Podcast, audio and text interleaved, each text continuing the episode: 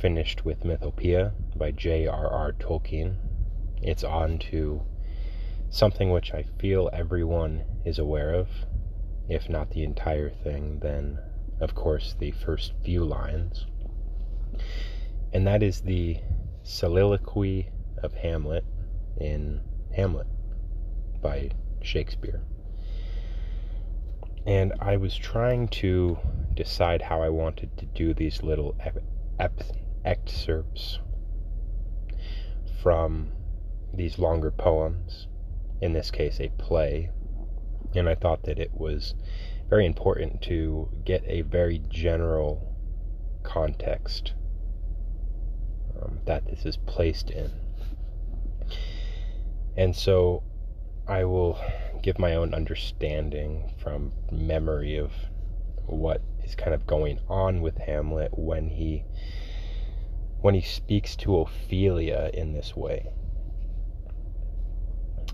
So, we have Hamlet. He is a prince and he comes home from university because he's received word that his father has died, his father, the king.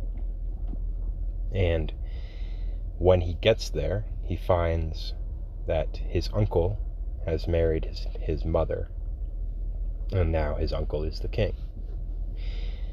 And this gets into um, an allusion to the Levitical laws, uh, one which which says that the brother of a man is required to marry that man's widow if that man dies. And there are good and bad reasons for that law, especially at the time. But, topic for another time. Um, so Hamlet comes back, he finds this situation, and he is wandering around the castle. And these two guards come to Hamlet and say, We have seen a ghost of the deceased king. And they bring him to this ghost. And this ghost of the king, of Hamlet's father, tells Hamlet that he was not, that he did not, in fact, die naturally, that it was, in fact, his brother, Hamlet's uncle, who murdered the king to steal the throne and marry his mother. And so Hamlet takes this as his father, but he obviously wonders if this was an illusion in some way. And so he has this task given by his deceased father his, the ghost of his deceased father. But he also knows that there are fundamental natural laws which Hamlet feels to which Hamlet feels that he would be breaking if he does kill his uncle. And so in this this soliloquy we find Hamlet very torn between duty to his father, duty to a sense of justice, and on the other hand, the necessary breaking of some pretty fundamental natural laws.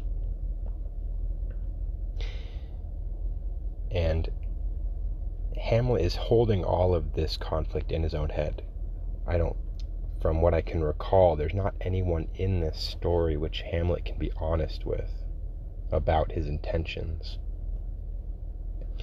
And Ophelia is a. I'm not sure, someone in court, a young lady who is obviously into Hamlet. And so Ophelia is a person that Hamlet can feel like he can express himself to. But he has to do it in a way that's so ambiguous that she doesn't actually know what he's talking about or or referring to. And something that's also interesting is that we see that Hamlet in this soliloquy is talking about grand, just grand narratives about, about existence, about morality, about the afterlife.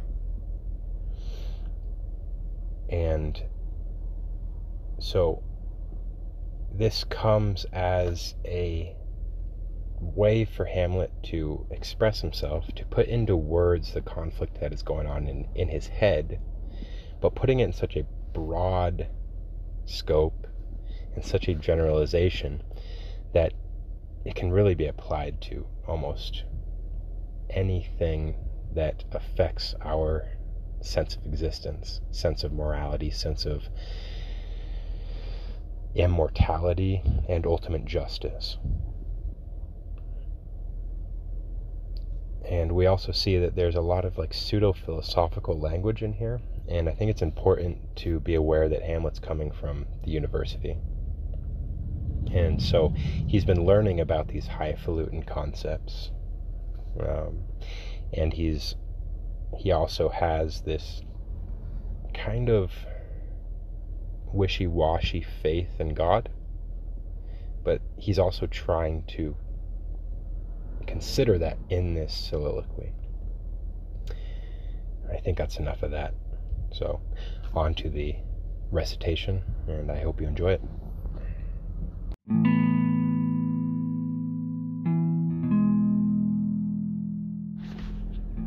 To be or not to be, that is the question.